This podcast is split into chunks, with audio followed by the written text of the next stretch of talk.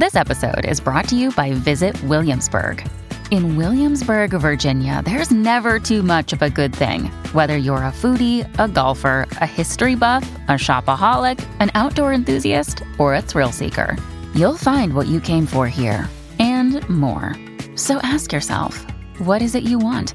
Discover Williamsburg and plan your trip at visitwilliamsburg.com. This episode is brought to you by Shopify. Forget the frustration of picking commerce platforms when you switch your business to Shopify, the global commerce platform that supercharges your selling wherever you sell. With Shopify, you'll harness the same intuitive features, trusted apps, and powerful analytics used by the world's leading brands. Sign up today for your $1 per month trial period at shopify.com slash tech, all lowercase. That's shopify.com slash tech. I'm Arthur Snell. A major war is taking place on the European continent with Russia's invasion of Ukraine, bringing you a series of special episodes to help you understand the crisis as it unfolds. This is Doomsday Watch.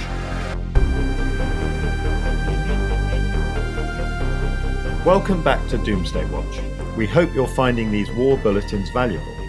A quick reminder that you can support our work on the crowdfunding app Patreon from as little as £3 per month. Just search Patreon Doomsday Watch or follow the link in the show notes. One of the biggest questions surrounding Russia's invasion of Ukraine and Russia's overseas activity more generally is the question of information war and particularly Russia's facility with social media. However, Western countries observing the war in Ukraine might be forgiven for thinking that the Ukrainians are winning that war with their slickly produced videos of President Zelensky and other senior Ukrainians. But that is not the case for people in the global south consuming a very different diet of information about this conflict. To help us understand that and the wider context, I'm delighted to be joined by Carl Miller, who's head of research at El Nino, a social media intelligence firm which helps businesses and governments to detect and respond to disinformation and online manipulation. Carl, welcome. Hi there, Arthur. Hi, everyone. Thanks for having me on. Well, th- thank you for joining us. Carl, um, there's a lot going on in this, and as I said there at the outset, if you're sitting in a in a Western country, even if you are sympathetic to the Ukrainian uh, side in this conflict, and, and I'm sure most of my listeners are, you're going to conclude that Ukraine is winning the information war. Um, but it, is it as simple as that? Well, there, Arthur, there is so much going on here. And uh, of course, I mean, if any, if everyone's experienced anything like mine, you know, sympathy and and and, and wrenching heartache for for what's happening in Ukraine is completely unbroken on all of my social media feeds. I mean, there's nothing else. Um, yeah. And and uh, you know, I mean, it, just looking at what surrounds you, um, you wouldn't even think there really is any kind of contest in the information space. That, in fact it's already been surrendered or that victory has already been declared. But but no, of course, that that that that isn't really what's been going on at all. Um, so I mean, it, it, I guess like the story really begins in early March when we saw our first very obvious kind of um, pro invasion influence operation kind of ripple across yeah. Twitter. And kind of digging into that, we began to realize that um, all the columnists and researchers and others that, that had actually at that point begun declaring victory in the information space were, were, were doing so rather too early. So, can you uh, r- remind the listeners about that? That was the uh, "We Stand with Russia," or, or how, how, what was the sort of hashtag? Yeah, so it was an attack on Twitter's information curation, really, would be the kind of technical way of describing it. I stand with Russia, I stand with Putin, two pro invasion hashtags, of course, kind of trended across the world on March 2nd. Uh, it was the day of the um, UN vote to condemn the invasion. Um, and very, very early on, actually that day and the and in the immediate day subsequent to it, um, researchers, um, us, but lots of others as well, uh, began to realize that there were certain kind of patterns in the way in which the uh, uh, hashtag was being engaged with, which implied that, in part anyway, um, there was there was a kind of artificial attempt to get those hashtags to trend. Let's dig into that a bit because this is this is where expertise such as yours is really helpful. How does uh, a hashtag get artificially inflated or projected, and and how might a social media researcher attribute that to Russia, just for example? So, broadly, the attack uh, was to um, develop a series of clusters of Twitter accounts claiming to be from various parts of the world, uh, which were not real, many of which were set up on the day of the invasion, actually, or, or actually on March 2nd. Um, mm. All of which engaged in, in, an extremely heavy kind of amplification activity on those hashtags, just retweeting, retweeting, retweeting, um, an actually reasonably small number of pro-invasion kind of memetics using those hashtags, which, which then got shared. Um, yeah. Now, I, I, should say, just because because this is an important caveat on what I've just said. Firstly, we can't tell for absolute certain that many of these accounts were f- fake, and secondly, we can't tie this directly to the Russian regime. Hmm. But what are the indications at point? Is it merely that it's useful to Russia, or are there other ways in which you can make a sort of estimation that Russia is behind this? Mm. Well, well, well, welcome to the kind of weird and shadowy world of influence operations, and it, it, it is it's a strange dynamic, Arthur, that we're, we're going to just be looking at here, where there's this kind of tradecraft of online influence which constantly changes, develops, evolves, um, including its capacities to camouflage itself. And on, yeah. on the other side of things, you've got um, kind of, I guess, like informational defensive researchers like us independently, but then also the tech giants who constantly try and develop their own maths, their own machine learning and heuristics to try and to try and spot it. So broadly speaking, there is a kind of a, a high similarity in the actual tradecraft being used with, with, with previous kind of operations that we know have been uh, at least linked to Russia. I mean, one, one of the complications here is that actually it's not necessarily even like directly say kind of operatives of a, of say a Russian military or intelligence cell that would even necessarily be behind this. I mean, there's a yeah. whole kind of strange web of, of spammers and scammers and, and cyber criminals, you know, who have some kind of patronage relationship sometimes with the Russian state, you know, who can be mobilized and support these kinds of operations.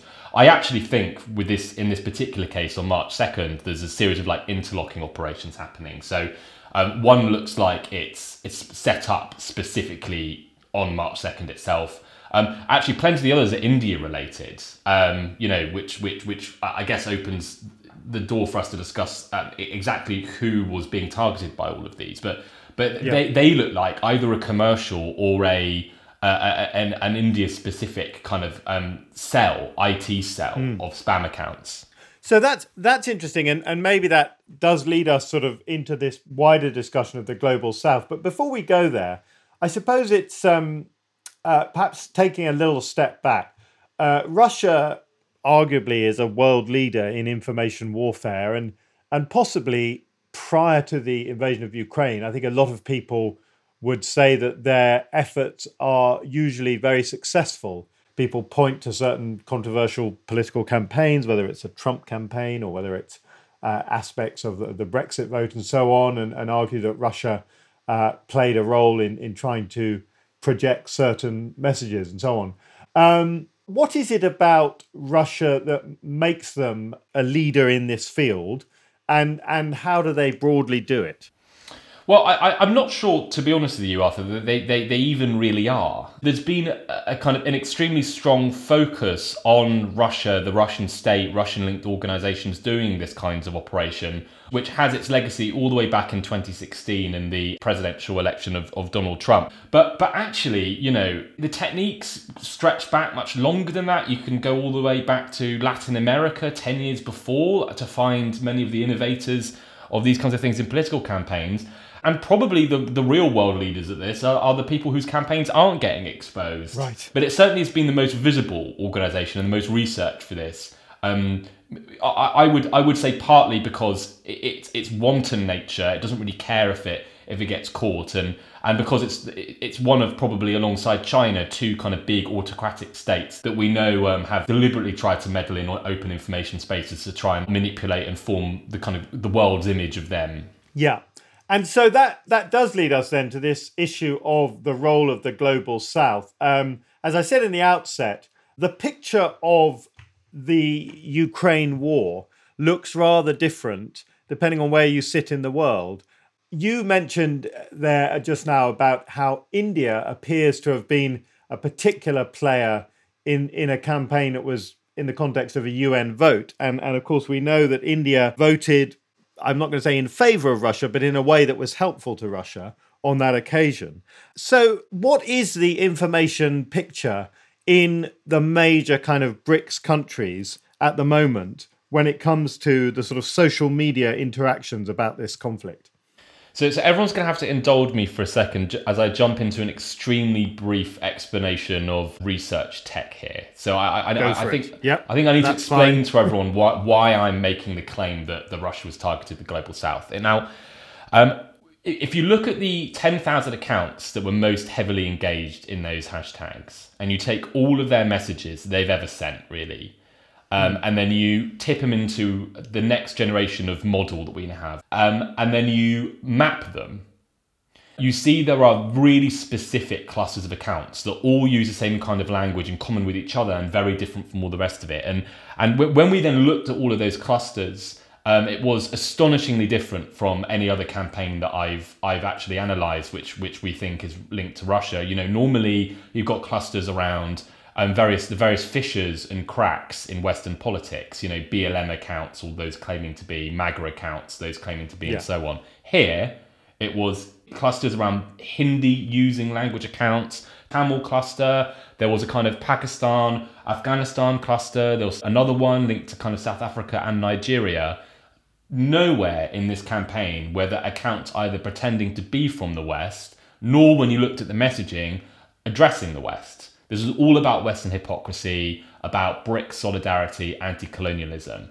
Um, so yeah. after we released that work, a whole um, kind of parade, I suppose, of journalists and researchers from across Africa and Asia, South Asia, Southeast Asia, Indonesia, Singapore, and so on, have all been reaching out to us, essentially saying that the information spaces that they're in and that they've been seeing are far more contested than the ones we've seen in the West. So essentially, they were kind of looking on a, in horror at the Washington Post editorials and at the uh, kind of declarations of victory which, which, which kind of Western researchers and others were making because it, it wasn't their experience at all. Um, so I suppose like that's really where we're at now is is I think kind of like growing realization that that because we are not seeing the kinds of mimetics and pro-invasion memes which, which exist out there doesn't mean that we're winning. It just means that we're not the targets of these kinds of campaigns.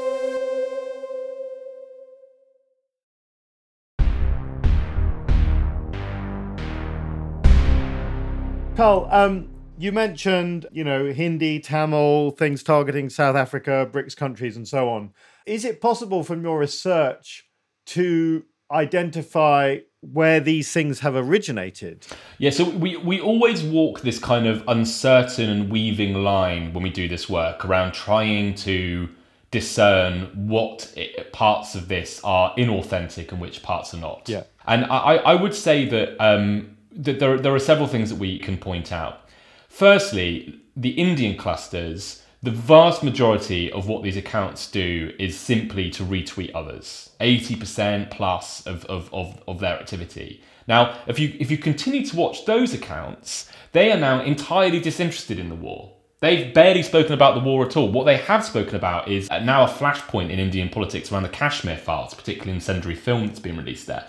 They talk a lot about either BJP or Tamil Nadu state politics. So um, our best guess there is that these are either um, like for hire kind of spam networks that were simply hired in by whoever ran these campaigns, um, or they're somehow linked to to Indian political groups or someone working for Indian political groups. South Africa, yeah. very very different. Arthur, That there that was largely authentic. So that that's largely a story of um, real people in South Africa many of whom I'm sure hold kind of beliefs which were in line with the ones which um, this campaign was pushing, kind of reacting to those hashtags trending and actually jumping on and, and, and engaging in them and adding their own messages and thoughts themselves. Right. So going back to the, the Indian model and this kind of spam for hire, what are we talking about here? Are, are these lots of people in the sort of equivalent of a call center who can tap away and, and, and tweet things, or, or is, is it something more automated? yeah, it's a good it's a good question. I mean, it, it might be either.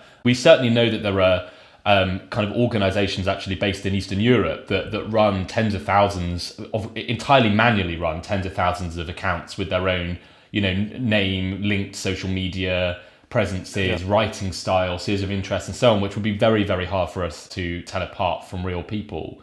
The best guess, and again, this is moving beyond the data now simply into my own thoughts and kind of speculations to all of this, but we, we, we often link all of this this kind of stuff that we're seeing to, you know, the rarefied, high political world of geopolitics, well, of course, which mm. it interacts with, but this is as much to do with the grubby world of spam as it is anything else. And, and these kinds of services essentially to conduct online manipulation, not just on Twitter, but but across the whole gamut of social media platforms. These are freely yeah. available, existing in uh, by its services um, on the Lightnet.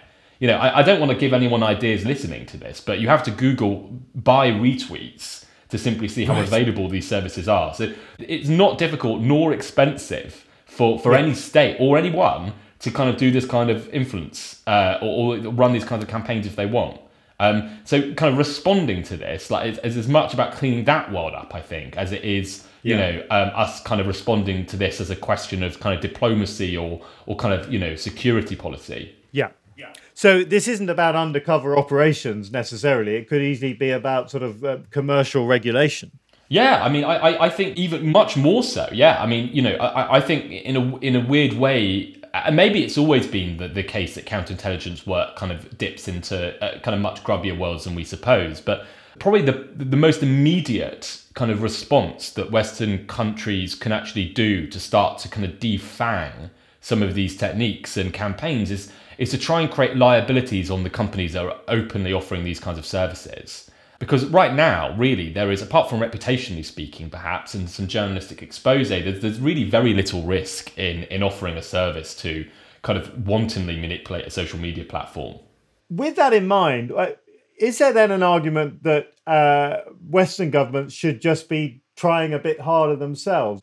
I suppose what I'm getting at here is that in the real world, this matters because, for example, uh, the support of India and South Africa in key United Nations engagements or in the wider sort of battle of, of, of global rhetoric around Russia's actions would be very significant.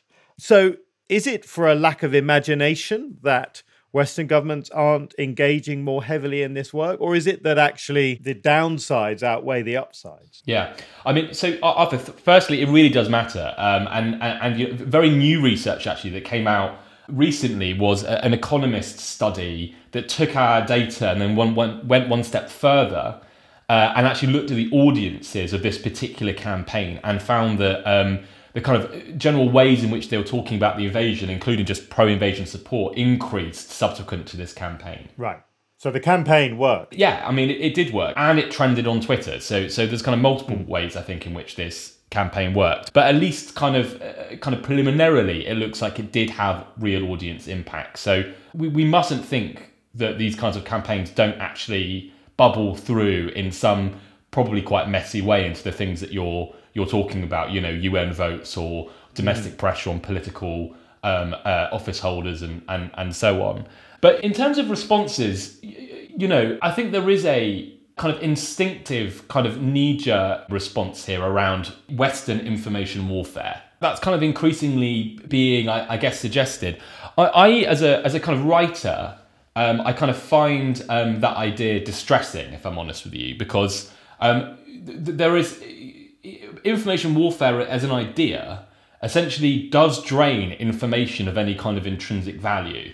Um, I mean, really, the whole point of it is to have ulterior effects to either change people's minds or or keep them the same or get them to do something or stop them from doing something. And having kind of in, instrumentalized um, information in that way like I, I, really think if you look at it in the broader term like really will drain information of the kind of power and the and the kind of trust and, and, and role it has in our culture as something which actually has value uh, in and of itself um, you know, for all of us who are writers or researchers or podcasters or anyone that enjoy all those things, we don't want to see inf- all information as simply being manoeuvrings within a within a theatre of war.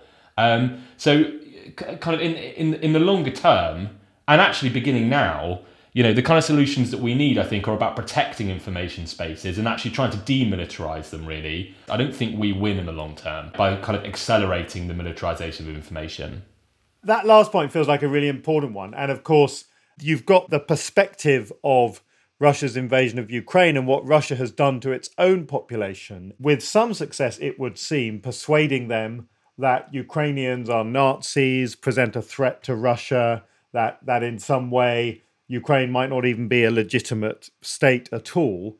Uh, and then, as you said there, the, the, the, wider stress that is put on liberal democracy by information warfare, we could pick examples from almost anywhere, but we're recording this a day after the, uh, another tragic school shooting in America.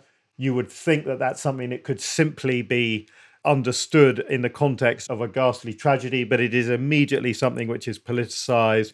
Um, so, what are your recommendations of how we might uh, reduce what appears to be a, a sort of fast accelerating car running downhill out of control and it having all kinds of negative effects on liberal democracy. Right. I mean that, that that's a rather arresting metaphor and, and, and a good one. The idea of this this kind of constantly accelerating kind of juggernaut, and that is yeah. the worry is that we're only at the very top of the hill so far. Yes. Um, in terms of what this kind of tradecraft can do.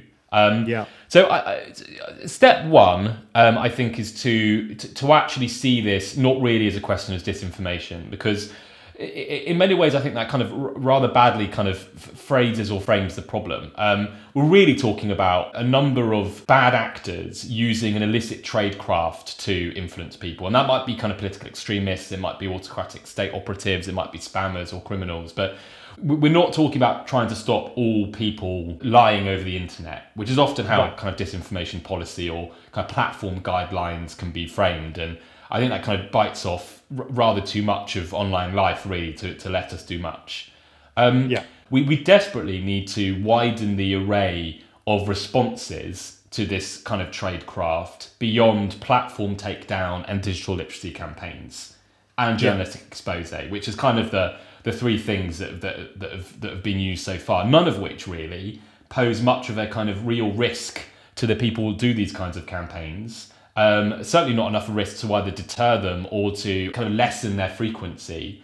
So, you know, let's throw law at this, you know, consumer rights legislation, um, defamation law. You know, I mean, actually, the BBC also did a follow up on our study and they found people whose photos were being stolen and used to be the faces of pro Russian propagandists. I mean, there might be legal recourse in that kind of identity theft in some yeah. case, but, but, but definitely the law. Um, informational activists could kind of like, for want of a better word, kind of get more up in the face of some of the people that do this. You know, there's places where they congregate and where they plan, you know, and there should be people in a way um, kind of peacefully blockading or, or, or protesting in those places, you know, to try and kind of drain them of their of their utility or importance. And this sounds kind of strange for someone like me to say, you know, I don't I don't work for the the British state at all. But but I kind of cyber offensive operations, I think, like could actually also be used against some of the kind of criminal architecture which is being used to run this. I mean, I, I've given everyone like a little glimpse, you know, into this world. You know, one where there's kind mm. of armies of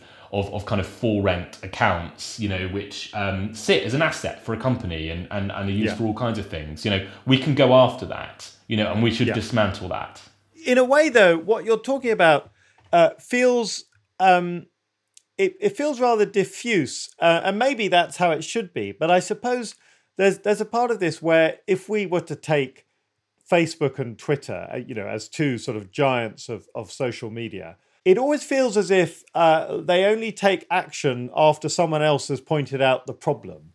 Um, and it doesn't seem to be governments that are pointing out the problems. It seems to be people like you, private citizens, activists, researchers, but effectively civil society why can't governments just be much firmer? And of course, this isn't about free speech, but about regulating uh, the platforms that exist, just as they firmly regulate, you know, broadcast news in certain countries, or you know, firmly regulate water quality and and other things. Mm.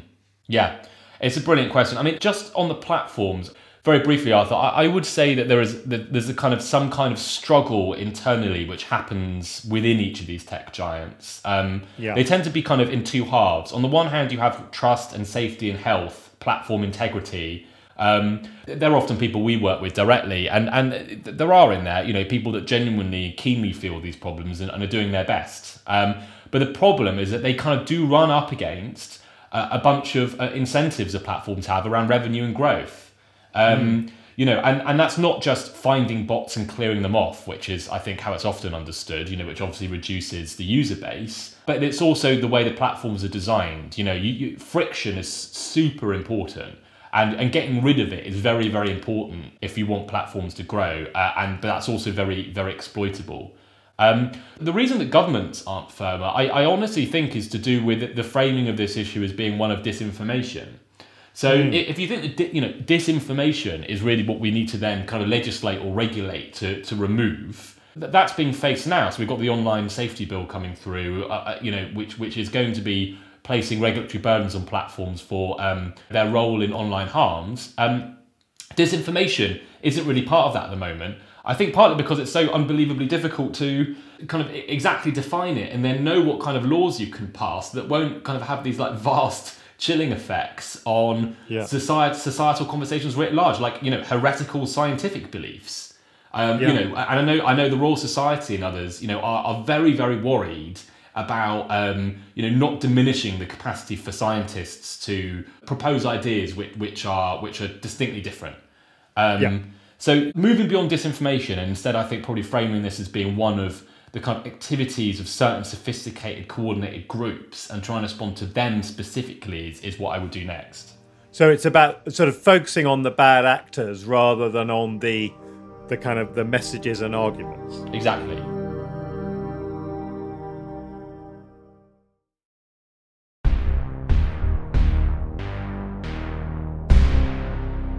we're sort of coming towards the end of our time, but I want to take this back to uh, the Russia and sort of Ukraine aspect of this whole story.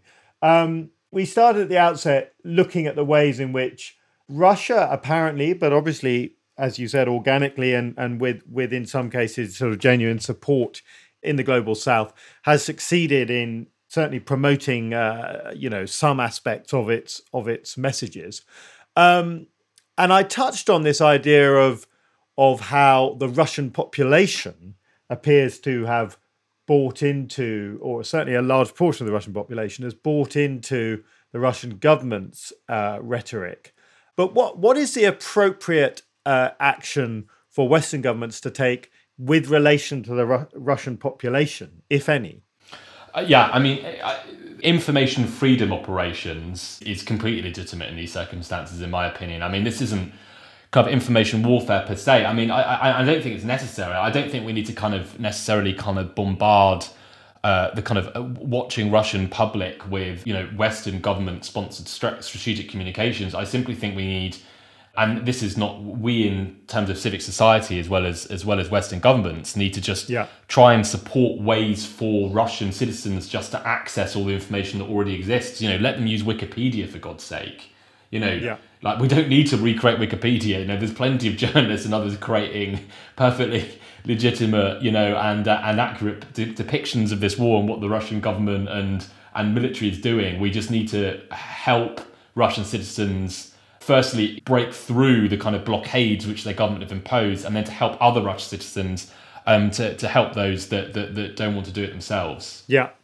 And I, at the heart of all of this is this question of trust. And it does seem that social media has a very destructive effect on trust. Is that true? Is there a sort of are there kind of scientific or even um, you know physiological reasons why that should be the case or or is that just um, you know something that is easy to say? It's sort of one of those well, the world's going to hell in a handcart statements, but it doesn't really have any any legitimacy to it. Trust as a as a kind of a thing, um, it, we're increasingly seeing probably alongside attention as being the kind of most important territory in a in information warfare. Um, yeah. As always, I, I, I, think it is, you know, it, it is easy, too easy for us to propose kind of mono-explanatory reasons why society is changing in complex ways. And we do point for, to information warfare for, for why trust is being drained. And for sure, trust is targeted. Trust in certain professions, political groups, yeah. That is targeted. But there are the much broader, bigger, seismic, tectonic reasons, I think, are for why, why, why trust is being is moving in the way that it is, you know, which have nothing to do with information warfare. That that's really one of the the, the real aspects of it is that it, um, like polarization, actually would be another. You know, it seeks to exploit already existing cleavages, crevices, weaknesses in society. It, it, it's, it's not, I don't think, great at creating new opinions or, or, or new societal phenomena, but it's very good at exploiting the, the ones which already exist. And is it unreasonable to expect, particularly politicians, but also commercially driven media organizations, uh, not to seek to benefit from that? It would be very easy for me to say, well, you shouldn't do that, that's naughty. But if if somebody's commercial and professional success is immediately enhanced by it, it's is it unreasonable to expect them not to do it?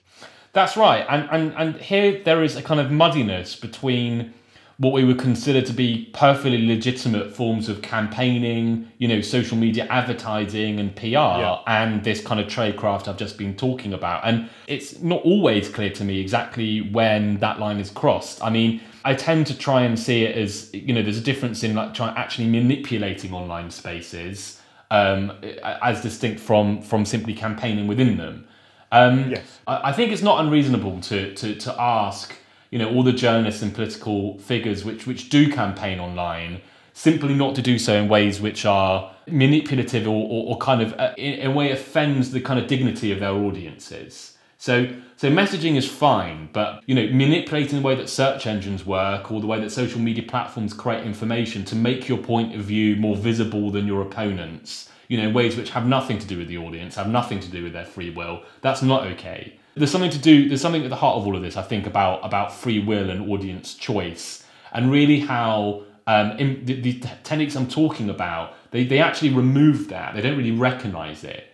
Um, the way they form messages um, and the way they then propagate them are all about compulsion. They're not about um, persuasion. That feels like a great place to stop this uh, wide ranging discussion. It's fascinating and challenging. There are no easy answers, but I think you've helped us with our understanding. So, Carl, thank you very much for talking to me. Thanks, Arthur. Thanks, everyone. Lovely to chat.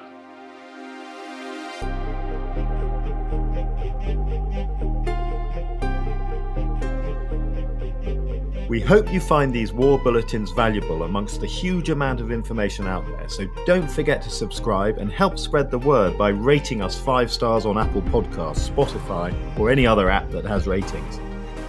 And if you really like the show, you can support us on the crowdfunding app Patreon. You'll get the shows early, ad free, and help shape future episodes, all from as little as £3 per month. Just search Patreon Doomsday Watch or follow the link in the show notes. Thanks for listening. We'll see you next time.